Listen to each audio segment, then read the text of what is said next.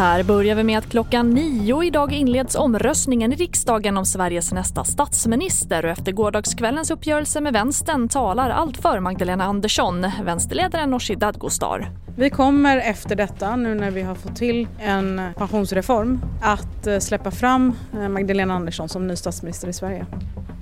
Nu har det varit väldigt fokus på att få ro den här överenskommelsen i hamn så att eh, jag har nog inte eh, haft tid att vara nervös. Jag brukar inte vara nervös heller. Och sist hörde vi Socialdemokraternas ledare Magdalena Andersson. Men ett frågetecken som nu återstår är hur Centern kommer rösta kring budgeten i eftermiddag. Regeringen behöver åtminstone Centerns passiva stöd även där.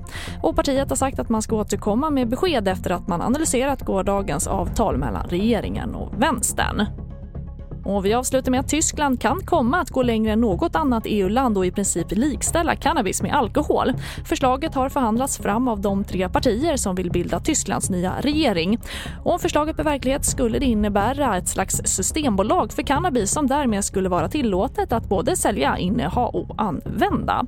Och det får avsluta TV4-nyheterna. Jag heter Charlotte Hemgren.